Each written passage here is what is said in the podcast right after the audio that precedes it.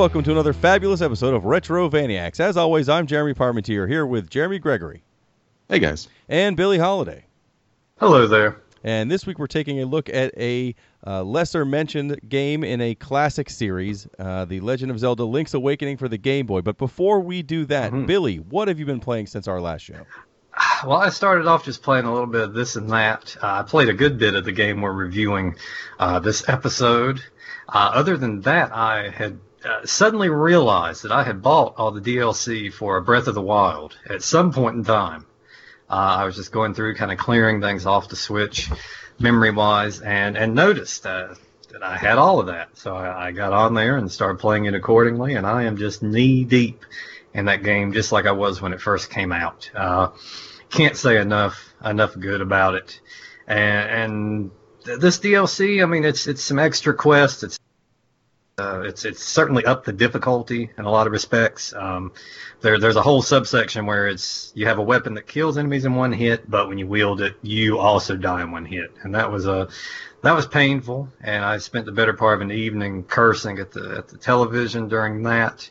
But yeah, I, I just uh, this game. I, I said it earlier. Just keeps giving. Every time you get on there and play, you you encounter something new, and and I really really just love that game altogether, um, and am glad to have uh, this this big batch of uh, of content to work through. So, are you playing the Master Mode, I guess? Uh, I, I actually am not playing the master mode yet, so as bad as it is now, I know it gets worse. Yeah, I, I started Um, that. That's the only thing I did with that DLC is start the Master Mode, and, and I'm Yeah. I'm determined to finish it, but it is uh, it is not fooling around. It is That- it is extremely that's, tough. uh, I, I I assume these quests here are maybe to warm you up for it. But no, I was going to go through on my original save, play through all these, and then, and then for the, the grand finale, kick off that master mode, and, and just descend into madness after that. I'm sure. It it I did get off the first, you know, the the plateau you start on in master mode, but as soon as I got down to the ground, it's been a it's been a slog. I mean, I'm I, I'm making progress, but a lot of my progress seems to be running a lot and Yeah. and not being as strong as I need to be. Uh, But if I can get to enough of the shrines that are more of like the the skill challenges as opposed to combat challenges, I should be able to get a little more powerful. Uh, But uh, even just some of the the standalone monsters, not even not even the the groups in the houses, but there's just things where I'm just getting smoked on on Mm-hmm. things that before in the regular game I don't even remember being an issue. So it, it's it's Yeah. I'm enjoying it. I mean, if, if I, anyone tried to play that as their first attempt, I can't imagine that went well. But but I don't think anyone Yeah. would. I mean, that's it's designed and even says like, hey, this is supposed to be incredibly hard. So it, it's really good though. I do like it, and uh, and I also have not started any of the other DLC, the other quests, the the um, you know, other dungeons or whatever. Haven't gotten that either. I have it. I just haven't played it. Uh, I was going to do it on Master Mode, but I think that is a bad idea. Yes. Uh, since the last show, I pretty much have not played anything but this game, thankfully. Uh, a lot of it. Uh, as I said, I was going to be on the road for uh, four days in the middle of this. That's why I, I wanted to go with some sort of game I could play on the go. Uh, because I finished this, uh, and I had also just wanted to play something different. You know, you get burned out on anything after enough hours sitting in a van, just hiding away from the world playing Zelda. I was looking through what else I had on my 3DS, and I realized I've never finished Hey Pikmin. So I started playing that again. Uh, it, it's fun. I mean, I, I think I talked about it a little bit when I first got it, but it's it's a good 2D action representation of what Pikmin is. Uh, it's not as good as the regular Pikmin game, but it's not bad by any means. Uh, so I was playing through that, and then of course I finished my uh, my my next playthrough of Persona 4. So I've started yet another playthrough of Persona 4, uh, and, and I realized uh, my Persona 3 save uh, because it was a PSP game I had downloaded for the Vita. When I changed my memory cards, I lost my progress, so I'm going to restart Persona 3. I've done it just enough to get started, but I'm not really far in it at all. But I'm determined to finish it this time. That's another one that I started probably six times. It's not as good as Persona 4, and I, I kind of get to the same point every time and lose interest. I, I'm going to finish it. I'm going to get through it. Uh, Jeremy, what have you been playing? Uh, not too much. Uh, I'm I'm kind of currently in the process of relocating, so the game I've been playing lately is drive my car across several states back and forth. Um, so I, I really haven't had too much to play. Uh, but yesterday, a couple of games came out uh, that uh, I'd been looking forward to. The first of which is the uh, Street Fighter 30th Anniversary Collection. That one is just, I mean, if you like Street Fighter, classic Street Fighter games, you, you really can't go wrong with this one. It's it's Mhm. literally Street Fighter, the very first one, all the way up through Third Strike, and I'm super excited to finally be able to play all of the Alpha game. Well, Street Fighter Alpha Two, Alpha Two, and Three. The first one's Mhm. kind of trash, um, but to be able just to play those games again, uh, it sold me on that. It's like forty bucks. It's it's totally worth it uh, if you're a Street Fighter fan at all. The other one is the uh, the new Genesis collection on the the modern systems, which uh, I, I know we've spoken numerous times about the the older uh, Sonic's Genesis collection or whatever the hell it was called on previous systems. Uh, we actually use those to play a lot of our Genesis games that we do for the show.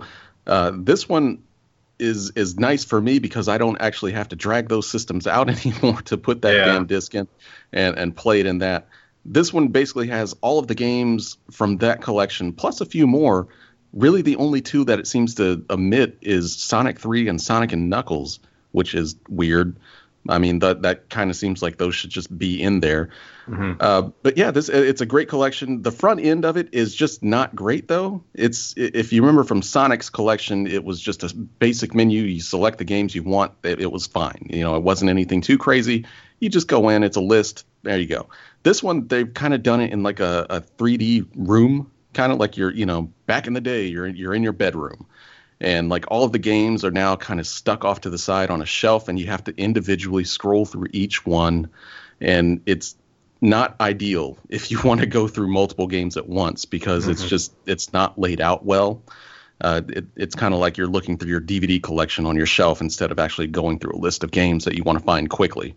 Mhm. And it, it's kind of confusing here and there because when you're playing a game and you want to quit out, instead of just quitting the game, it kind of zooms back out to the TV uh, to where you, it gives you options and stuff like that. And if you want to like reset the game, you actually have to scroll down to the Genesis that's sitting on the shelf below the TV and then reset it like that. So it's it's I mean it's nice that they've done it like this. It's it's they put some effort into it a little bit, but it's just uh it, you know it's it's kind of a pain in the ass when you just want to play a few games and, and quit and not Mhm. have to go through all this kind of shit. Um, but yeah, th- I think it's it's totally worth the money if you if you like uh, if you wanted that collection of, of Genesis games on a modern console and you don't have to drag out your old systems and play the, Mhm. the other collection, which was totally worth it. But yeah, I, I, again, it's like 30 bucks. So great, great collection of games. Uh, I, and it does have some additional games in it too. I know it has uh, the Wonder Boy, some of the Wonder Boy series that wasn't on the uh, the other collection. I know I'll end up grabbing it. I, I was one one of the people who was like, "Why do I need this? I already have you know one a Genesis, but also the previous Genesis collection that has all these things." I, I know I'm going to get it. There's no maybe. I'll probably wait till it's on on sale, but I'm definitely going to end up with it. Now the the Street Fighter collection does it have multiplayer for all these games online or not? Not not all of them. I, I believe the what it's limited to is like Street Fighter 2, Street Fighter 2 Turbo, maybe Super Street Fighter 2 Turbo, and Third Strike. Uh, it's not every single game. Uh, the one I tried it with, I, I believe it was like Street Fighter 2 Turbo. Uh, played a few matches with it. It was fine. Uh, it just just a tiny bit of lag here, uh, but it was totally playable. Um, my friend uh, DJ, he's he's got it on PC. He said it wasn't great uh, with the matchmaking on that. I've got it on PS4, so your mileage may vary. Of course, you know it's online Mhm. play.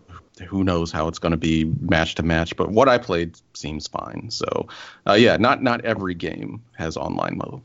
And does it come with Street Fighter EX? No, that is unfortunately we're still waiting on that Street Fighter Oh, EX boy. remaster. Uh, all the Skullomania fans are missing out. Oh man, God, I, I would just give me some more D Dark in I, in my life, and I will take it. Uh, yeah, I I really miss Street Fighter EX. I, I don't think we're ever going to see that one again, though. If they could put that out with rival schools as a comp as a collection, I would buy Oh. that day one.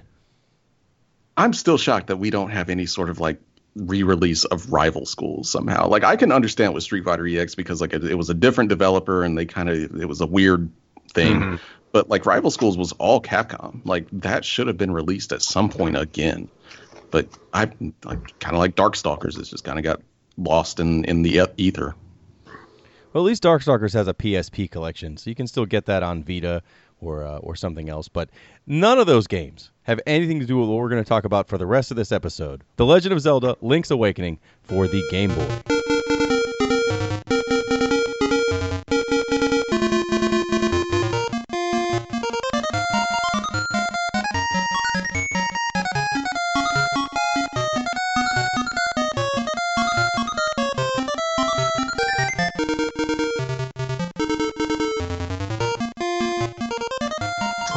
Was excited when this one came down the line. Uh, this is a game I am very familiar with. Uh, we've had a string of games where you know I just not too familiar or I saw it in passing. This is one of the games I played, have played probably the most um, that we've reviewed. And yeah, I mean it, it, used to be kind of an annual thing. I would sit down, I would play through a, a handful of Zelda games, and and whenever I did that, this was definitely uh, always up there. Uh, and I've just I've, i picked this thing up, you know, originally on the Game Boy. Um, and now on the 3DS. And yeah, it's just been one of those Zeldas that I've I've have so many saves where I've just kind of picked it up, played for a little bit, uh, and then quit. Uh, so it was nice to really sit down uh, for the first time in, in a few years and just and play through this one.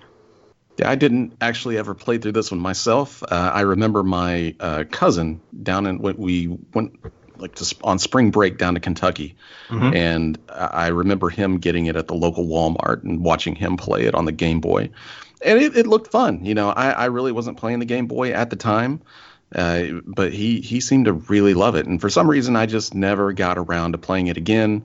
Uh, you know, I'm not quite the, the biggest Zelda fan in the world, so I'm, I'm, not like hunting down old Zeldas to play them again. Mm-hmm. But I was I was looking forward to uh, you know actually trying it again or trying it for the first time. I don't know how I had not played this previously, except for time. I think the only thing, mm-hmm. looking at when it came out and, and how old I was at the time and other systems that were out, that's the only thing I can think of as to how I didn't play this. Because I had a Game Boy, I loved the Game Boy, and I loved the original Legend of Zelda uh, and, and the Super Nintendo one, which admittedly I never got to finish because I didn't own it, but I played a ton of it and I loved it. So I don't know how I didn't play this. Uh, I mean, you know, I understand if, if it was a remake of Zelda 2, why you wouldn't want to play it. But otherwise, if it was a Zelda game on the Game Boy anytime, I should have been playing it. And so it's, I have no real excuse for myself as to why I hadn't played this before. But as soon as, uh, you know, as soon as I knew we were looking for a handheld title, I knew this is one I had to revisit because, mm-hmm. good or bad, and I knew it was probably going to be good. Uh, it was definitely worth playing. So, like I said, based on time, this is why this would make sense to me that I hadn't played it. This game came out in 1993. Uh, the original mm-hmm. Zelda on Nintendo was was 1986, 1987, depending on what version it was. Uh, and then again, Zelda 2 wasn't for a year later. Then nothing for Zelda until the Super Nintendo Legend of Zelda: Link to the Past in in 1991-92. So this came out after that. It was originally supposed to be kind of a straight port, uh, and then you know along the way they said no, let's make it our own game, uh, since they kind of outsourced it to somebody else to do. Uh, oh, I did forget. In between these two, of course, the classic Philips CDI games came out. Uh, now those mm. those will have a whole other episode uh, to those. If, if you've never seen the Philips CDI games, I highly recommend just looking them up on YouTube, but never ever in any way playing them. Uh, they're definitely uh, games Nintendo would choose to forget. But this game, however, uh, is is great. You can definitely fee- see how it it kind of splits off from Link to the Past. It's definitely built on the same sort of of mm-hmm. engine and graphic style but it's it's its own game. I mean, the, the bits that I've played of, of Link to the Past before this, which was most of the game, but um, you know, you can tell it's not a remake. It's its own thing, and it's it's impressive that they fit all of this game on a Game Boy. Oh yeah, uh, you would think with a uh, with a you know on the on the Game Boy you would be getting kind of a watered down, uh, kind of a, a lesser because uh, you know Link to the Past was a, a, a big game. Uh, that was a that game many a dungeon in it, a long length of time to get through it, and pretty big map. Um, but what you get on this one, you get just you know a handheld version of a game that is pretty comparable to that size wise. I think um, it's it's a pretty robust game on the Game Boy. It's certainly the game on there that I have clocked the longest amount of hours on. Uh, no, it's a full. It's a and, and this was a concern when when I was a kid when I picked it up because uh, Mario Land, um, which we'll have to get around one day. Uh, kind of in the same vein of of games on popular series on handheld that got overlooked. Um, I always thought ran a little short, uh, more so than the other Mario games I was accustomed to. Uh, so I kind of thought maybe this would be be the same, but no, you, you get a full, robust Zelda game here. that's kind of what I was wondering when I, you know, going into it for the first time. You know, this was an original Game Boy game. You know, they did have the the Game Boy Color release of it, the the DX mm-hmm. version. But you know, I, I didn't know if this was just going to be baby's first Zelda game or you know what was going on. But yeah, this you know it's not as big as as Link's Awakening, uh, the map size anyway. But this is yeah, this is a full Zelda game uh, for what it lacks in overall size compared to Link's Awakening, uh, I think they did a great job of, of stuffing that map with with things just about every screen to do or something to mm-hmm. find or mm-hmm. something you know secrets and things like that. It is it is one of the more stuffed Zelda games uh, yes. that I've played. Yeah, they didn't they didn't waste any of their space on this one. Every every little square on that map uh, most likely you're not going to run into a lot of a lot of empty ones. Uh, whereas a, a link to the past, you know, you just run through several screens without really encountering anything. No, there's usually a, a reason to to stop and, and kind of look around uh, every every little bit of this map. Yeah, it's a very condensed map, uh, and it's definitely smaller than a Link to the Past. Uh, it's mm-hmm. actually a smaller map than the original Zelda. It's it's probably half the size of those maps, but they definitely get the most out of those areas. I mean, there's a lot of, of backtracking in this game that I think some of the other Zeldas don't have, the earlier Zeldas. Uh, but you don't mind because the map is one shorter and there are some some fast transportation options for you at certain points. Uh, since you brought up the DX uh, remake of this for the the Game Boy color. That's the version I played for this yes. podcast. I don't know if, if either mm-hmm. of you played the original black and white only uh, for this or not. The game is essentially the same. There's nothing missing from the black and white version that the DX version does not have, uh, to my understanding at least. And the extra content is completely optional content other than that it's in color. Uh, there's one extra dungeon that gives you some extra powered armor, and there is the ability to use the Game Boy camera and printer. I didn't use either of those options. No, sadly, I, I did play the DX version, but I just, you know, couldn't get the Game Boy printer out. Um, but but maybe next time, maybe that maybe a future playthrough. Yeah, I was actually playing the black and white version. Um, I, I still have my my cousin's original copy of that game, so I, I, broke out. You know, I was playing on an actual Game Boy Color, but I didn't have mm-hmm. the DX version. Mm-hmm. So I, I was kind of wondering what I was missing out on. I looked it up, and the camera thing came up, and I was like, "Holy shit, man! I missed out big time on this one because that, that Game Boy camera was was a fascinating little thing to me. I always wanted one so bad, and just to be able to, to see the you could print out the pictures or something oh, at yeah. certain parts of the game. It, it's kind of kind of neat. Yeah, well, uh, that's uh, yeah. I mean, that's back when if they would have put out a, a, damn camera or a printer for for a handheld now, I would scoff at it. But it, it was pretty amazing uh, back then. But yeah, that's that's something different. And, and speaking of different, I think the the big thing about this one is there there's no uh, no Triforce. There's no Triforce. There's no no Ganon. Uh, there's no no Zelda in this one. No, it's it's a very different. I mean, the gameplay is Zelda. There's no argument that the gameplay is Zelda, but the, the mm-hmm. background and some of the the side story to this is completely different from the previous Zelda, uh, Legend of Zelda's. Yes, there is no Zelda. One of the big things I noticed is that in this game you can remap what both action buttons do. In all the other mm-hmm. earlier Zeldas, it's like you had a sword button, and then you had this thing you could move around to other items. This lets you remap everything. So eh, everything being two buttons instead of one, but it means you can make some interesting combos that you wouldn't have been able to do in Link to the Past even.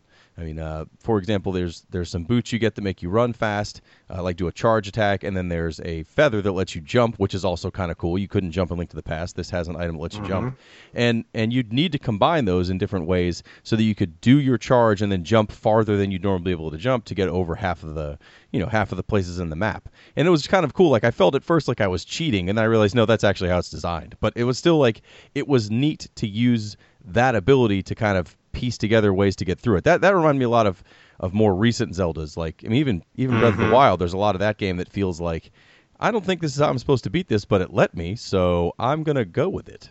Yeah, and okay, so this is my complaint for the game.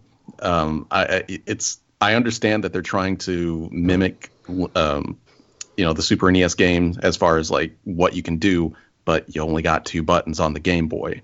So mm-hmm. that's kind of what they have that inventory system in there for. But I got to the point where it got tedious sometimes to just keep switching back and forth because you have to, you know, if you don't want to have your or something else on that that inventory, you've got to stop, you've got to pause, you've got to go into the inventory, you've got to select it, go back out, use it. Then if you want to switch back to your sword or your shield or something like that, go back into that inventory screen, pick it, go back. It only takes like a second or two, but it adds up over time, especially later in the game where you actually have to start doing those combinations over and over again to, to get through some of those dungeons. Yeah, there are there are a few times, and and it, it's usually me uh, just not thinking when I go up to something. But there are there are several items in here, uh, one of which is a, a, a bracelet that uh, increases your your lifting. But there's a lot of things you can't lift when this game first starts, uh, and you'll know because you'll get a message every time, every single time, telling you you can't lift this. Um, just when you touch it, it pops up there, and it takes a it takes a second to get it off there. So yeah, there's a, a lot of me thinking I have it equipped. I walk up to something. No, I get the message. I go to my menu. I equip the I equip the uh, the thing so I can lift. I go back. I hit the wrong button. I get the message again. There's a little bit of that in his. Um, just uh, small annoyances here and there, just little seconds, like Jeremy said, that, that add up. Um, especially later in the game. But uh, but early on, I think it does a good job of here's the item you just got and now you're going to go through an area where you're going to use that quite a bit to get you accustomed to it.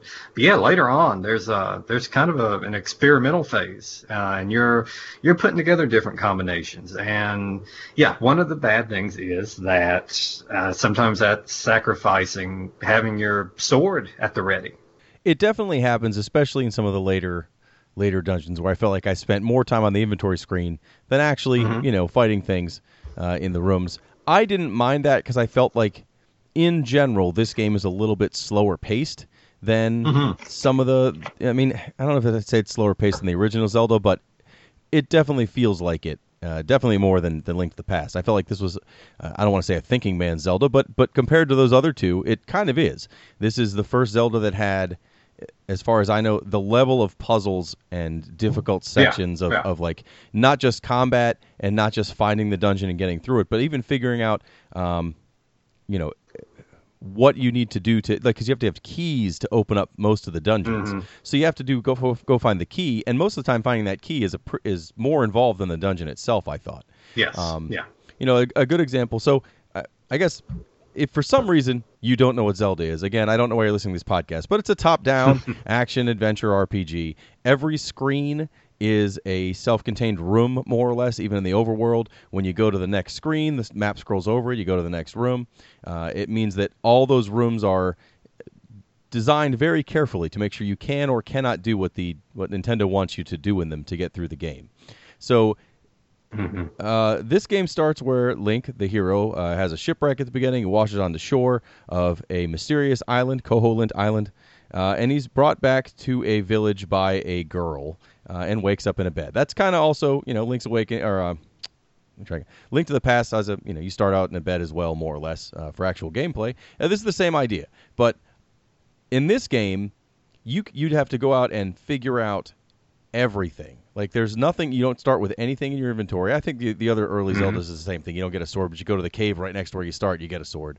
Uh, this one you have to go find the sword on the shore, and that, uh, that then to find the first dungeon, you get sent to go find the first key, and that's where you get your first optional, well, not optional, but uh, first usable item, which is that bag of mushroom powder. Yes. So this is the first time in the game where I was like, "Whoa, this, there's a lot more to this game." I had to talk to a lot of people in town. I had to figure out exactly where to go to get uh, this this mushroom powder, and even then, I kind of fumbled around till I figured out mm-hmm. what to do to get this mushroom powder. There's a mm-hmm. um, a moblin, I think, that's that says like, "I'm here to make sure you can't get past this," and then he sneezes or something because he's afraid of the pollen. So you can figure out you're supposed to do something at that point. Uh, so you wander around till you find a witch who says she'll make you some powder, and then you have to go find a mushroom to give to the witch to get the powder to get past the moblin to get the first key, and that's the kind of quests that are in this to just to get through the main story of the game. These aren't optional quests for like a you know new hat or something. These are these are what you need to do, and and the previous Zeldas really didn't do anything like this at all. No, I mean the other Zeldas you had, you know, your bomb this wall, your you know your hidden areas, or or throw the fire onto this tree here to to reveal some steps. Uh, but this one really uh, encourages exploration. Uh, more than any Zelda up to that point. Um, and I, I, dare say more than you know any Zelda until we got into the uh, the 64 era. Um, but yeah, uh, you're you're rewarded for going around talking to everyone, uh, just just getting these hints. I mean, the only thing you have to really kind of steer you in direction is a, a, wise owl that comes down to a kind of move you along and tell you. He just tells you what general area to go to. Um, and of course, there's the old man you can you can call up on the phone who is supposed to be helpful, but usually isn't worth shit. Um, but yeah, uh, this game just really encourages you to get out there uh, and just explore the map, uh, just talk to characters, and and one of the big things in this, and one of the things I love from this game, uh, and just to you know tell you just kind of the level of exploration is the uh, kind of the mini game in which you trade items throughout the game. And this is probably my favorite part of it. It starts off innocently enough. You come across this uh, this young couple with a crying baby. The baby's crying because he, he wants the, the new Yoshi doll and this doll just happens to be at a at a store that has a crane game in it in town. Uh, a whole big store with one big crane game in it. I don't know how it stays in business, but you go in and and you retrieve the doll, you give it to them, and from there on they give you an item. And either if you talk to someone before, it might click in your head, oh, I'm gonna take this item to them, or uh, you just through looking around and, and talking to characters, you realize this character uh, wants this item and and you continue kind of this bartering back and forth until eventually it ends with you getting a, a an item at the end, a, a usable weapon. But uh, but yeah, that's just it's it's one of my favorite parts from this, and I, I was sure to see it through all the way all the way through this time when I played. Uh, and and yeah, it's just something unique in Zelda up to that point in time. Whereas the the townspeople and and kind of the background was just it was it was there. Uh, you can just run right through most of the time if you wanted to, and just talk to just a couple of key people. And, and progress through the story, but this one really, really, and it's like Jeremy P said, it, it feels slower because it rewards you for playing a little bit of a slower game. And going into it for the first time for me, I was actually really surprised because I guess I was expecting a more bare bones experience, mm-hmm. uh, even more bare bones than you know than something like Link to the Past. I was just expecting a very simple Zelda experience, and mm-hmm. instead, whenever you start it up, it's very much just like it has. It, it kind of tries its hand at questing. You know, it's just like go mm-hmm. here, here's what this person wants. Okay, well, I don't have this here, so I need to go over here and get this, and then come back, and then, you know, go back to town, talk to this person, go to this, like, get this other thing. And it kind of took me by surprise. I just, I yeah. wasn't expecting that in a Zelda game. Yeah, and the map is the perfect size for it, and I think that's the one time uh, where the little bit of a smaller map comes comes in handy because backtracking on here, and you'll do it, uh, especially if you want to do this this trade quest and several other things. It's never a pain. Uh, it just game manages to do something that if, if someone says, oh, you're going to trade items back and forth between you know characters you've, you've talked to throughout the entire game, and you're going to have to go back here and here and then back here, that sounds tedious. Uh, that sounds like something that I usually would bow out of if it was an optional quest in a game. Uh, but this one, it pulls it off. It's it's never a chore in this game. Uh, nothing they throw in front of you is really just uh, eye rolling at all. This made me miss smaller scale games like that. Like I just playing this, it, it, was just so much fun to be like, okay, none of this is tedious. You know, it is a very compact game. It's filled to the brim with shit. I never felt like I was just like, oh man, I got to run back across this goddamn map again. I, I, it was a joy every time to do it. Mm-hmm. Yeah, definitely. It, it, you know, like I said, I played it in a car, so I was playing nonstop. I mean, I was, was driving for eight to nine hours at a time. Well, not driving, I was riding, or else that would be extremely dangerous. Uh, but I was riding for eight or nine hours at a time, and I never got tired of this as a whole. There'd be times where I wanted a break just to, to do something else, but not because I got frustrated or bored, uh, just because I'm a person who has too many games all the time. But uh, to go back to what you were saying, I thought this was an optional quest the the trading quest. I did start it because it was you know obvious what to do, and then at a certain point I was like, yeah, I'll get back to this later if I if I feel like finishing this up. But you actually need to finish this quest at least most of the way through it. I think you can skip the last couple things, but you have to get yeah. trade up enough yeah. things to get that magnifying glass. If you mm-hmm. don't have that, it's not possible to finish the last dungeon unless you just want to fumble indefinitely. Yeah, uh, and th- there's only do. one more. There's only one more step after the magnifying glass on there, and that's to uh, to find this uh, otherwise hidden uh, character that trades you for the boomerang. Right, yeah, the extremely overpowered boomerang. Uh, but it is nice that you Yes. can get it. You don't need that. And in fact, I, I did not get that on purpose uh, until I finished the game went back and cleaned up the few things I didn't do. But I, I totally thought that was an optional side quest. And I probably stopped three fourths of the way through it. I guess at a certain point, you get a fish hook. And I couldn't figure out what to do with that fish hook, so I thought I'll come back to it later, and, and who cares? And then when I got to the last dungeon, I was like, I cannot get through this, and realized, oh, I see. I need to get a magnifying glass so that I can go back to a library and look at a book with tiny print, and that will tell you what to do to get through the last dungeon. Uh, and that's this is a it's an interesting game because I mean we're talking about all the things that, that weren't like Zelda, but there is a very strong Zelda game underneath this. There is a series of dungeons you have to find in the overworld that are either hidden or behind a locked door, and then you go through those eight dungeons to unlock the last dungeon that you have to go to. It's it's got s- different parts of the map are you know there's plains and a swamp and a forest and a mountain area and a water area. I mean it's it's very Zelda in all you know in every way it needs to be but it has this other uh, more involved puzzle kind of theme overarching the whole game experience.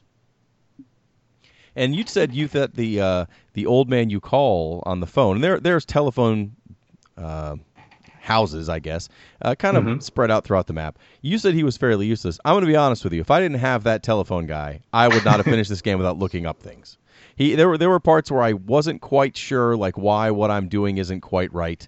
Uh, I had the right idea, but maybe was in the wrong place, or or I didn't think something would make any sense to do that, or in some instances it was something I swore I did, but then he'd tell me to do something and I would go try it again. And it would work mystically, and and that's. Um, I, I actually Yeah. had to. I, I don't know. I mean, you said you've played this a million times, Billy, so you probably didn't have to look anything up for this playthrough. Uh, I got stuck early on to, to, to for something where I was like, I I'm not going to give up on this right now because I, I need to finish it for this podcast. So I looked it up and it was one of those things where I was like, I swear to God I did this. And then I did it again and it worked. That's infuriating, but I, I can't blame anyone but myself. But it was so early that it wasn't like I didn't think to use one of these 50 items. It was in the second dungeon. When you first walk in the door, there are two uh, torches that are out. And obviously the, the puzzle is to light the torches. And I, the only items I had at the time were like a sword and uh, that powder, and I had what whatever the first dungeon gave you. The was that the feather? Anyway, it, some item that Yes. the first dungeon gives you. So I, I was like, okay, well, it, the only thing that makes any sense is this powder, and I tried it. And it didn't work, and I must have just not hit it or been off to the side or not quite up next to it because that's what you do. For no reason, this mushroom powder will light uh, will light a torch, and it does say when you get the powder, try this on a lot of things. So it kind of gives you a hint. But I, I mean, I swore to God I did that, and then I tried a million other things. And I thought maybe I have to find a torch and like light my sword and run into the room. Like I wasted a lot of time trying to figure this puzzle out. And then I looked it up and see it was just the powder that I swore I tried like first. Infuriating. But I did look that up, uh, and I, I looked up how to beat a boss, eh, which was stupid. In the Zelda games, generally, uh, if you get an item in a dungeon, you're going to use that item on the boss. You're gonna use it, yeah. that's that, especially the early games. That's exactly how it worked, and and this was no difference. Uh, there, there's a, the eighth dungeon. You get the fire wand that lets you shoot fire, and I don't know why. I guess because the guy's name was like Firehead. I was like, well, clearly you don't use fire on Firehead. And and I was like, I can't hurt this guy at all. And it's like, why don't you try the fire wand, idiot? I'm like, oh, okay, I see. I should have done the thing I would have done anyway. And I swore I tried it. I must have just missed. I don't know. But uh, yeah, it's it's definitely that that guy's phone booth. Uh, I mean, I think it was added on purpose. I think without that phone booth guy, a lot more people would have would have gotten frustrated with this game and walked away. Yeah, it was it was actually interesting to have a little bit of guidance in a Zelda game. I mean, there generally isn't any. You know, it's, it's very much just like figure it out. You, find the dungeons, get through the dungeons, get your item, figure out where you need to use that item next. And and it's it, Zelda games can be very vague that way. So yeah, when just having a hint booth built into the game was was kind of neat. There were definitely times like he would tell me something, I'd be like, I don't know what the hell you're talking about. But then there were other times where it was genuinely useful information.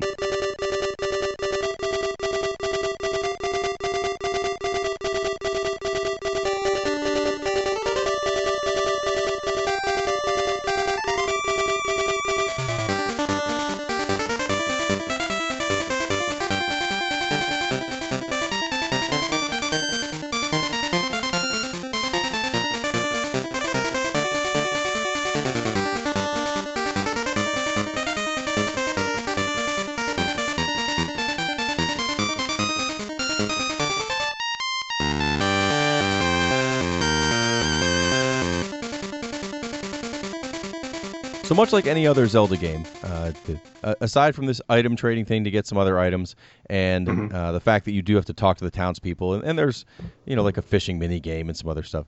It, it's pretty much the standard Zelda formula. You go through, you know, go through a dungeon, you get a new item in that dungeon. Uh, for example, you get a feather that lets you jump, which is pretty cool in a Zelda game. I mean, up to now, you could jump in Zelda 2, but everyone ignores that game and pretends it doesn't exist. uh, in, in Link to the Past, you could walk off things to kind of jump down, but you couldn't jump up or over anything. Uh, this gave you a feather that let you do that. Uh, you get boots that let you run a little bit faster. You get the fire wand that I mentioned earlier. Aside from the the equipable items, you also get some items that just permanently work in the background. Um, the, the the item lets you swim is one of those. I forgot exactly what it is, but it doesn't matter. A mask or, or something. Uh, and, oh, and- there's the uh, the flippers. Ah, the flippers. Okay, of course. Why, why wouldn't it be? So flippers let you swim in the deeper waters. Uh, flippers are one of those items that once you get it and you can go in the deeper waters, if you push the button, the A button, because you can't fight in the water, you'll dive underwater. And at first, I thought that was just to avoid combat. And it actually is useful because if you don't use that in certain spots, you can't. You can't get to the the sixth dungeon, I think, but also that's where you do that that trade for the the hook. If you duck underwater at certain points, you find like hidden screens, like little side scrolly screens or little people to talk to. And I was like, oh. Once I found I found the first one, and that was something that the phone booth told me to do. It's like, why don't you go try swimming underneath of it? I'm like, oh, that's why I'm glad that phone booth was there. Um, so you you you get a, an item in each of the dungeons that helps you kind of progress in your quest uh, until eventually you get to the last dungeon, fight the ultimate bad guy. And in this game, unlike uh, uh, like we said earlier, there's no Triforces. You're not fighting Ganon. Instead, you're going through all the dungeons to get a musical instrument so that you can wake up the Windfish. Uh, the, the owl mentions that to you constantly. The owl is kind of your guy that tells you what to do and um, you know where in general if you have to get a key where to find the key or maybe the general area of the map to find the next dungeon uh, I, I do think that was a lot more helpful than the original zelda it's, it's been so long since we've you know first played the original legend of zelda there was no guidance you had to find some of those dungeons by random chance there's ways you could go to them out of order uh, th- this game has fixed that problem. You're not going to go to any of these dungeons out of order. Uh, you can't. It will not let you. Uh, it's it's very well put together in that way. Um, I guess compared to the other Zeldas, did you guys think this game was harder or easier than the? I, we'll just stick with links uh, with the original Legend of Zelda and, and Link to the Past. For me, this is way easier. Like I, I mentioned before that this was, you know, I didn't didn't know if it was going to be Babies versus Zelda or not, and it, it definitely wasn't that. But uh, as far as like just getting through the game, and especially even uh, a lot of the bosses, very simple uh, to beat. Some of them just really didn't require anything besides just standing up next to them and, and swinging your sword over and over, which is not what I was expecting from a Zelda game. But yeah, it's still challenging, definitely in parts. But I, I, I would say this is one of the easier Zelda games I've played. Yeah, I, I agree. I would put it right there with with some of the easiest. Um, certainly more so than Link to the Past, which got pretty pretty difficult, pretty brutal partway through. Uh, but this one stays with enough challenge so you don't get bored, but uh, it's never it's never too much at any point. It definitely has its moments where the puzzle part makes it a little difficult seeming, or maybe you're not quite sure what you're supposed to do, or you know that trading thing that I I didn't get the the magnifying glass till way late. But it it definitely the combat, like Jeremy said, is almost a joke in parts. There are definitely some bosses, especially if you if it's a dungeon where you get an item that's not a combat item, that you're like, okay, and you just walk up next to them and destroy them. I mean, the, the combat in this game, up to the last boss, and even he wasn't that difficult, are was very very straightforward. Um, the dungeons I thought in general were really really interesting and very well put together. I, I think, you know, I mean, I was expecting original Zelda style dungeons, which are fine, but it's just kind of fight your way through it and, and find the keys to open unlocked doors. But this had a lot of more involved puzzles with switches and, um, you know, uh, things you had to, to jump over in certain spots. The switches were heavy in this, a lot of switch puzzles. Yeah, these are actually some of my, my favorite Zelda dungeons that I that I've actually played through. So uh, none of them, you know, it, I never really got stuck uh, too often. Any there was generally always a it, it seemed like a solid path to follow, and you, you couldn't really stray too far from that. And some of these dungeons, uh, maybe the later dungeons definitely uh, you could kind of be like, I don't know what I'm doing. But the earlier dungeons, probably up to like the the fifth or sixth, none of them really uh, got me to the point where I was I was just stuck and didn't know what to do. But it, mm. they were completely enjoyable. Like I, yeah. they weren't like super long or anything like that, and uh, it, it, was just uh, altogether just fun to go through. Which is weird because usually I'm not a, a, Zelda dungeon kind of guy. I usually get about halfway through one. I'm just like I don't. Okay, time to not play Zelda anymore for a while uh, yeah. just because I get so frustrated with it. Uh, mm. Maybe this is the Zelda for me. so I was finally able to play an old school Zelda and actually have fun for, for basically the entire way through. Yeah, and as much as I love the games, that's always my least favorite part of them. But not in this one, and I, I think it, it's it's going with what we said about the the overworld in general, where they didn't really waste uh, any of the space they had in it. Like every square in the dungeon has has either a switch or, or something to jump over or something like that. Whereas in the older Zelda games, some of those rooms in the dungeons were just you know kill one or two enemies scattered around and walk through. There were a lot of empty rooms. There, uh, there's there's plenty to do in this one, uh, and plenty to look at in in most of the rooms of every dungeon. There was some just some nice quality of life things. Uh, you know, having mm-hmm. having a compass mm-hmm. uh, chime whenever you go into a room where there's a key. You know, that yes. was uh, definitely made things a lot easier. Yeah, the compass and the map, uh, much like in the original Zelda game, or in every dungeon, they help you definitely help you navigate through the dungeon. Uh, but they do add that extra ability where it chimes if there's a key in the room. Uh, mm-hmm. And it also, I, I, think they made them very easy to get those two items in most of the dungeons. I remember in the original Zelda, there would be dungeons where I'd finish and I would never have gotten the compass, or you know, you don't need yeah. it. Uh, in this game, they make it so it's pretty clear where those items are in the in the easier paths to get through in most of the dungeons. Uh, up, up until I guess dungeon eight, where you actually have some a larger dungeon with more parts to it uh, that that you could possibly miss those items until late in the dungeon, but that said, because these were smaller dungeons, uh, unlike some of the, the later games, th- this reminded me of a lot of Phantom Hourglass and uh, Spirit Tracks, and both of those in the dungeons were very similar ideas to these dungeons. A lot of switches, yes. a lot of a lot of uh, not backtracking, but kind of going through different parts of the dungeon that you couldn't get through mm-hmm. before in the same condensed dungeon. But this was because this was earlier, and and I'm sure because of the size they could handle in the game these are much more enjoyable dungeons than dungeons in those two games. The DS games, while I finished both of them, are were a chore and were not enjoyable, and I will never play them again uh, because those no, dungeons were extremely long, yeah. and the, at least in this case of Spirit Tracks, the train thing got old real quick. Yeah, and and we're never going to review those at any points. It may as well be worth saying that of all the Zelda games, I have played those through once and was content with one time only. Uh, yeah, those were. Uh, this is still still the, the kind of the reigning king of the uh, the handheld Zelda games.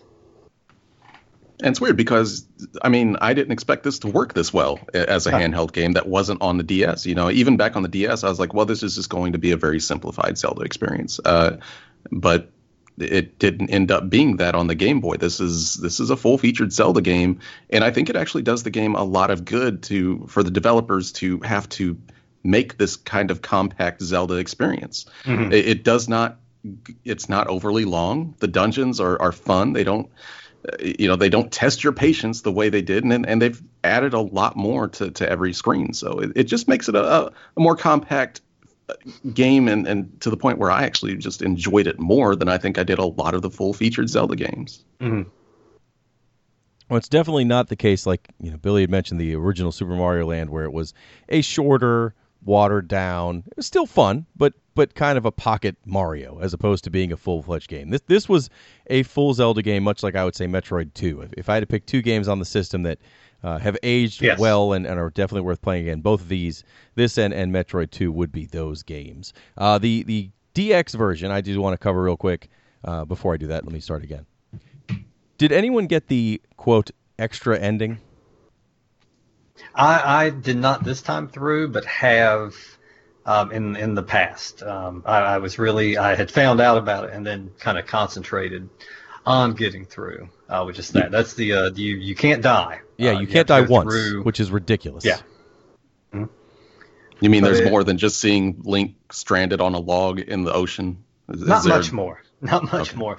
Uh, the, there's a character Marin throughout the the game She's kind of the uh, kind of replaces Zelda as the, the, the main female character uh, of the game. Not not really a love interest or anything of, of that nature. Um, but no, the end uh, throughout the game, she you know has this, this song that, that plays throughout the game, and, and one of her wishes are to you know to be able to to fly off the island like the uh, like one of the birds or, or whatnot. So at the end of the game, it, it shows something uh, that shows a, a, picture of her transitioning into a, a seagull flying across the ocean. So you don't feel like a, a, complete piece of shit for killing everybody on there, which is a big spoiler for the end. Well, it, it's not really. yeah, you, I was going to say.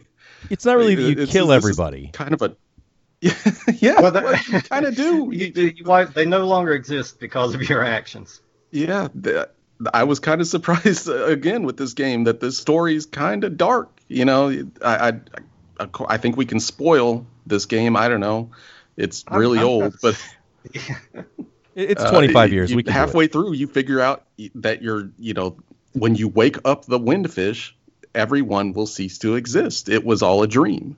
And, you know, it's totally doing the Mario 2 kind of thing where everything's just a dream. But, you know, the, after you finish the game, the dreamfish goes, he wakes up and goes away, but the island is gone as well. And just the regular ending, it's just Link back in the ocean on a log, basically, just just in the water, and that was it. I was like, well, oh well, that's see a the depressing as hell away. ending. You're not sure if it's your dream or not, but then you see the windfish fly away, and you realize it's the windfish's dream.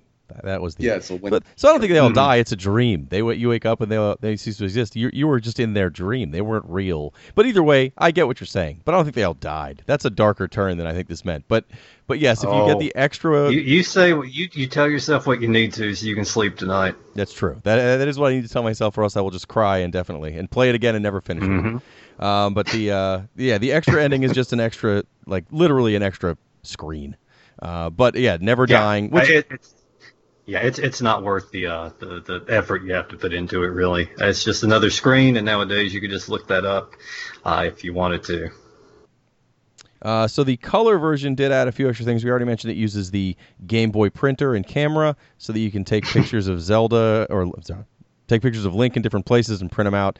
Uh, and there's like a character, like a, a squirrel or raccoon or something that's the uh, the camera shop owner that shows you that ability, and he'll show up at different spots, mm-hmm. and oh, hilariously he falls off a ledge or something while he takes a picture, and then there's a goofy picture of Link. I think that was a cool, neat addition. I, again, I'm not going to find and or hook up a Game Boy printer ever. Uh, I, I, used it when it first came out because we were selling them, uh, and they were they were goofy, but it was a neat a neat option. Um, the other thing that the DX adds, other than adding color, obviously, is an extra dungeon in the graveyard. Mm-hmm. Uh, the there, there's a, a book in the library that's only on the DX version that shows you how to like what order to push certain things, and it doesn't really tell you. But once you get to the screen, it's basically obvious. Hey, here's what I'm supposed to do. And if you actually accidentally touch a gravestone, it's like, hey, if only you knew what to do, you'd find this extra thing here. I mean, it doesn't say that, but that's basically what it tells you.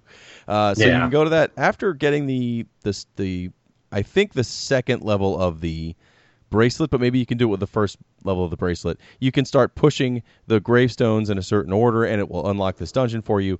It is a color-based dungeon where uh, there's different colored enemies, and you have to hit them into certain colored panels to unlock the, the, the, you know find the keys and stuff. It's not a hard dungeon. It was a neat dungeon for the the mechanic because it's not obviously anywhere else in the game. Uh, but when you finish mm-hmm. the dungeon, you get a a choice of a red or blue armor switch. So you switch from the green standard link color into blue or red, uh, which gives you either more power or more defense. Uh, you can never go back to the yeah. green outfit once you get that, but you can run that dungeon over and over again if you want to switch between red and blue. Um, mm-hmm. I, I, didn't do it before I finished the game. I don't think you need to do it by any means to finish the game, but it's a neat, you know, know another neat option. It is, it, and it's uh, I, I, did this time. Um, but yeah, it's you certainly don't have to. It is it's every bit optional. But yeah, it, it's it's really a big advantage. Whichever one you pick, uh, the the red I believe doubles your damage. Uh, the blue halves the damage you you take in. Which for a game that already where the combat isn't isn't too difficult, it it makes it a lot easier because your sword now is you know kind of working at, at at where it's working when you get the the level two sword. Uh, if you turn in the the shells, there's another little thing where you collect shells throughout the game. and You take it to a guy and and it fills up a little a little meter on there. And yeah, I think once you hit 20, um, which there are 25 or so scattered throughout the game, uh, you get the you get the level two sword, which which does a significant deal of damage. Um, but yeah, but, so being able to get this armor, especially that early in the game, it's kind of I, I, don't know if I could recommend it or not. Um, if if it's your first time playing through, because I think it really just further uh, maybe oversimplifies the the difficulty at that point.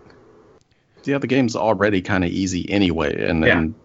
I didn't play the DX version, but yeah, if I would have got that, I'd just like, geez, I'm just rolling through this game, you know. It, yeah either one, you know, if you get the sword power up, mm-hmm. then just blasting through shit, or if you get the mm-hmm. uh, the defense, then you're, you're, all. I think it's like all the damage is halved at that point. Yeah, yeah. Um, it hell, I, didn't I mean, really get a, down too too low anyway, so mm, that would. Yeah. Uh, I mean, it's perfect for a second run. Um, maybe if you're just trying to speed through the game and you want to play, um, have an advantage like that. I, I, I really the first time through.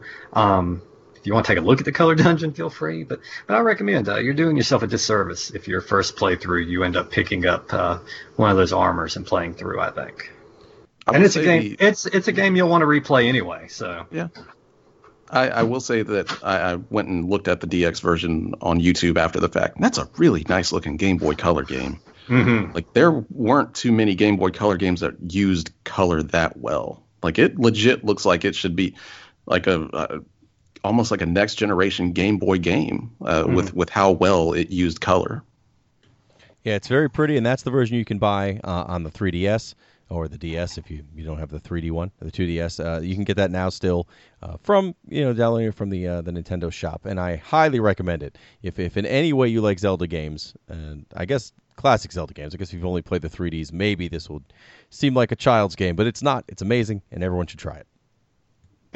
Yeah, and it's it's a shame that, uh, like Jeremy P said at the beginning, this one got overlooked by a lot of people. Uh, when you talk about Zelda games and you bring this one up, you find that there are a lot of people that just this one just passed them by. So it's definitely worth looking back if you're a fan of the older Zelda titles or just a fan in general. I think uh, if you're not familiar with the top-down Zeldas, this is is probably a good starting point and for me, this is it ended up being one of my favorite Zelda games. I am glad we played it. I, the, the only annoyance I really had was the inventory kind of late in the game, mm-hmm. switching back and forth constantly.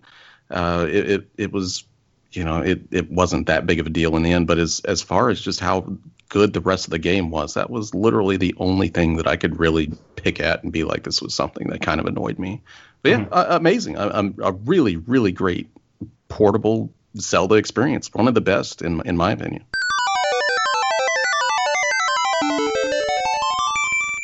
So that's our thoughts on The Legend of Zelda Link's Awakening for the Game Boy and the DX version for the Game Boy Color.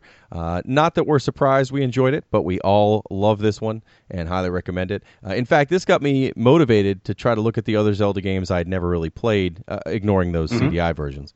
Uh, I never did play Oracles and Seasons. Uh, that are also Game Boy Color games, uh, and they are also available on the 3DS. And if you have any mm-hmm. Club Nintendo points or whatever, you can get discounts for them. So I think I'm going to get those two and play those when I have some other trips this summer that I'm definitely going to be in the car for uh, to finish those off. Uh, but for our next game, we're going to go completely uh, actually probably kind of a side shift from this time frame uh, and go from a Nintendo system back to a Sega system, but this time the Sega Master System, and play the original Alex Kidd in Miracle World. Uh, it's a game that mm, later on became the pack-in, uh, built-in game for the Master System 2. It was not the original Sega mascot, but the one before Sonic in any event. Uh, had had a mm-hmm. handful of games for the Master System and one for the Genesis, uh, but this is his first, the original game. In my opinion, uh, the the one that I played the most, I'd say it's the the, the, best in the series. Uh, whether or not that means it's good or not, I guess you'll have to listen to find out. so this week has had a fair amount of you know retro console uh, notifi- you know announcements. One is that the Atari, I, I, think it's got a name now, but the the Atari box, uh, what was it, a Patreon that, that finally showed up? That now you can you can basically prepay for the whole console, which is two hundred bucks for the standard, and, and, then more than that for different collector's editions. Uh, you buy a controller separately, uh, there are a little more details on it. Looks like it comes with 100 preloaded Atari games and, and quote, original games, but there's none of that defined. Uh, with the ability to download and stream more, again, no, no idea if that has a price or not. Uh, shockingly, this has already gotten well over what it needed. It needed like hundred thousand dollars, and in less than a day, it's got over a million, and I don't understand it. I don't either. It's oh, what was the thing? What was the pile of shit that came out several years ago? Uh, Ouya? and, yeah, uh, this is just it's that again. Um, it, but it's obvious this time because now we know better. I, I think uh, I think that was one of the first big big failures uh, in the, the you know the crowdfunding thing. Uh, so uh, people didn't know then. Uh, but, oh come on, you, you put your money towards this, you know what you're getting. It, it's not going to be good. Right now, the, two hundred dollars to play old Atari games and supposed new games, and and that's it's just the lack of information they have about it. Uh, there, there's nothing out there. It, it's still bare. Uh, it doesn't even come with a damn controller. So it's it's. I mean, I wasted my money on things, so I, I can't say much. But people on this are fucking idiots. I, I just think that price point is way too high. Two hundred dollars for this seems Two hundred dollars, yes. excessive. I mean, again, they haven't really defined everything else. If these quote original games are are, I don't need them to be current generation titles, but if they're even Mm-mm. Super Nintendo era titles that are original, I I might be more interested in that. Although I I'd be very wary of what I was signing up for. But there's enough like uh, amazing 2D retro games you can find on Steam or, or PS4 or Xbox that they could they could port these things over, and and I might Yeah. be more interested in, in playing even like Spelunky. I'd play Spelunky on a on a handheld system or a handheld uh, like a downloadable system. Why not? I mean, if there was a bunch of games that were those the the, the kind of retro 2D throwback games, maybe, but I still think two hundred dollars, unless those games are all free, I I still don't see it. The two hundred dollar price point is is just insane. I mean, we spoke of the Ouya, but that came out at hundred dollars and it included a controller. Mhm. The two hundred dollar Atari VCS thing is just the system, and I'm guessing it will work with Bluetooth controllers. If you've got one, that's probably the only reason they're selling it without one. Uh, you've got the different price points as you go up. Uh, all the way up to I think it's like 350 for like the wood grain one or something like that. I mean, it looks cool. I think it's a cool looking system, but there's there's like you guys have said, there's just so little information about it that it's. Oh man, I, I don't even. I love to waste money on stupid things, Mhm. and even looking at that, I was like, I could probably throw down two hundred dollars for that if I wasn't, you know, in the process of moving. But even with that, like in the back of my head, it's just like there's this is so shady looking in some It way is. You, you got I, I could go spend 20 bucks on a, a flashback atari system and probably play most of the games that are going to come preloaded Yeah, this, uh, on- this, on this uh, this I can't name a hundred like uh, uh, good Atari games. They're gonna have fucking tanks on there, probably like the 18 variation of tanks, and that's that's 18 of them there. I, I, I don't know. Um, and for me the, the nostalgia just isn't there for that like i love atari and stuff like that but wanting Yeah. me to pay 200 bucks for one uh, no i uh, no, it's it's. I think I think if if you want one in your collection, just just based on looks, uh, I think just wait. Probably about a, a year or two, and you'd probably pick one up for about 15 or so. Now, despite the fact that I'm incredibly wary of the Atari VCS, uh, also announced this week is that Intellivision is going to do basically the exact same thing under the name Intellivision Entertainment, uh, and yet somehow I'm extremely excited about this. And and there's even less details. They haven't defined anything that it's going to do except quote you know bring the brand into the modern era. Uh, if it ends up just being a two hundred dollar box that I can stream Intellivision games on, I will probably still buy that. It has to have the original controllers. It has to have, you know, all, all the the ability to, you know, I don't need overlays, but hey, for two hundred bucks, if you can make me a controller that I can project, you know, ha- has the overlay come on a screen, one hundred percent in on this. There's no, there's no maybe, even though it's the exact same thing I'm complaining about for Atari. I don't know if it's. Well, I know exactly why because I had Intellivision, and that's that's where I grew up playing video games. That's my thing. I guess that's the that's the thing for Atari, right? I guess if I had an Atari, but for me it was always like, yeah, it's not as good as this Intellivision. Uh, even though I had some games I liked more uh, at some times, it still didn't have the the hold on me that the Intellivision brand does. So you guys are gonna be making fun of me hardcore later this year when I pay 200 bucks for a, an Intellivision based Flashbox or whatever the hell is I'm gonna buy. I just I don't get the the idea behind like bringing these names into the modern age. Like, what can you really do? I mean, there's you've you can bring out these flashback systems, and the Intellivision just had a really great flashback system released not too long mm-hmm. ago.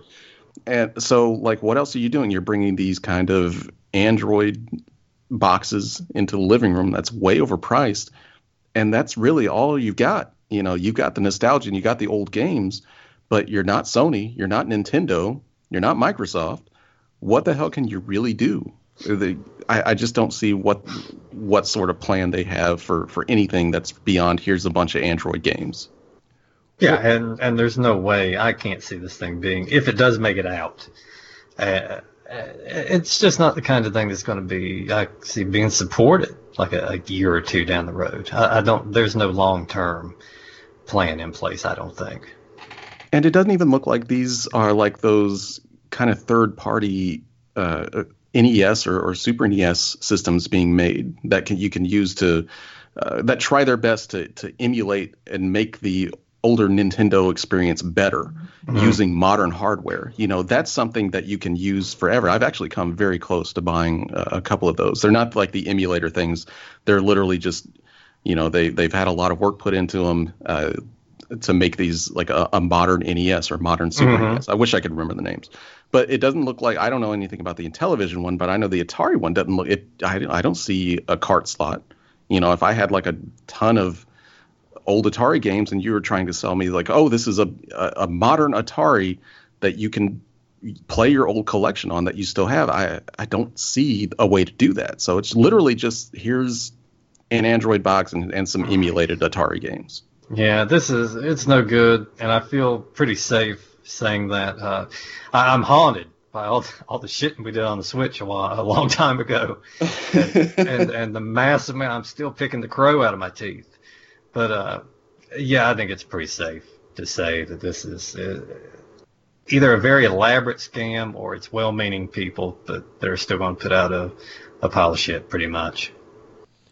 The only if they if either of these things, and I know the the VCS does not have it based on what they've already shown, and and I would assume the Intellivision one probably wouldn't as well. If you could play those carts, if you could play original carts, I would be in 100. percent Even the Atari one, I, I, mean, I don't want to pay 200 bucks for it, but uh, if it was if it let me play this giant box of Atari games I have sitting here that the other Atari system is not playing incredibly well anymore, uh, I would mm-hmm. be more inclined to do that. Especially, it wouldn't just be a, an aftermarket, you know, third party thing. Oh, this will play games and it kind of works well. I mean, th- these would have to be, you know, guaranteed to work with these carts. That, that's what I'd really want, I suppose. But uh, either way, not going to buy the Atari VCS, but we'll somehow buy the Intellivision version of the exact same thing because I am a mm-hmm. sucker. So until that comes out, and until our next episode, we'll be playing on the Sega Master System. Alex Kidd in Miracle World, a their the Sega's attempt at a, a Super Mario Brothers uh, that plays paper, rock, scissors. So hopefully you guys will play that a little bit before we get on. And until then, find us on Twitter, on Facebook, and on Instagram at retrovania.net. And we will see you next time.